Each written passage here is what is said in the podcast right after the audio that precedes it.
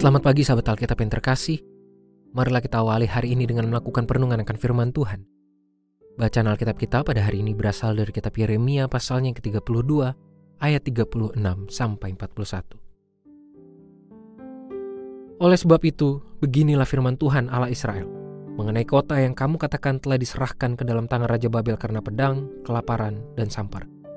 Sesungguhnya, Aku akan mengumpulkan mereka dari segala negeri ke mana aku mencerai beraikan mereka karena murkaku, kobaran amarahku, dan kegeramanku yang hebat.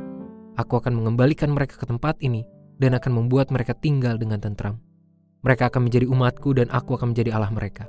Aku akan memberi mereka satu hati dan satu langkah hidup sehingga mereka takut akan aku sepanjang masa untuk kebaikan mereka dan anak cucu mereka. Aku akan mengikat perjanjian kekal dengan mereka bahwa aku tidak akan membelakangi mereka melainkan akan berbuat baik kepada mereka. Aku akan menaruh rasa takut akan aku ke dalam hati mereka, supaya jangan mereka menjauh dariku. Karena mereka, aku akan gembira berbuat baik kepada mereka. Aku akan membuat mereka tumbuh di negeri ini dengan setia, dengan segenap hatiku dan segenap jiwaku. Di tengah budaya kompetitif yang begitu masif, manusia cenderung mudah terpaut pada hasil, posisi, dan status. Seseorang yang mendapatkan hasil superior di tengah lingkungan kompetisi pun cenderung menganggap bahwa itu adalah hasil dari segala kerja keras perjuangannya sendiri.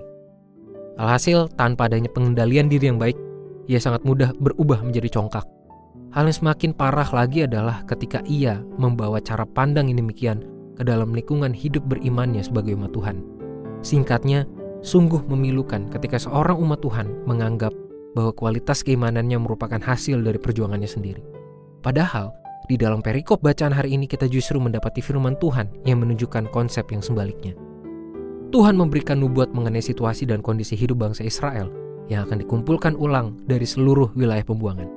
Mereka yang sebelumnya hidup dalam ketakutan, kecemasan, ketidakpastian, dan keputusasaan pun akan segera hidup dalam ketentraman yang bersumber dari Tuhan. Sang pembentuk dan pemelihara kehidupan telah memberikan kepastian atas transformasi hidup mereka. Tidak berhenti sampai di situ, hal yang paling penting adalah mereka akan mengalami transformasi spiritualitas yang vital sebagai umat Tuhan.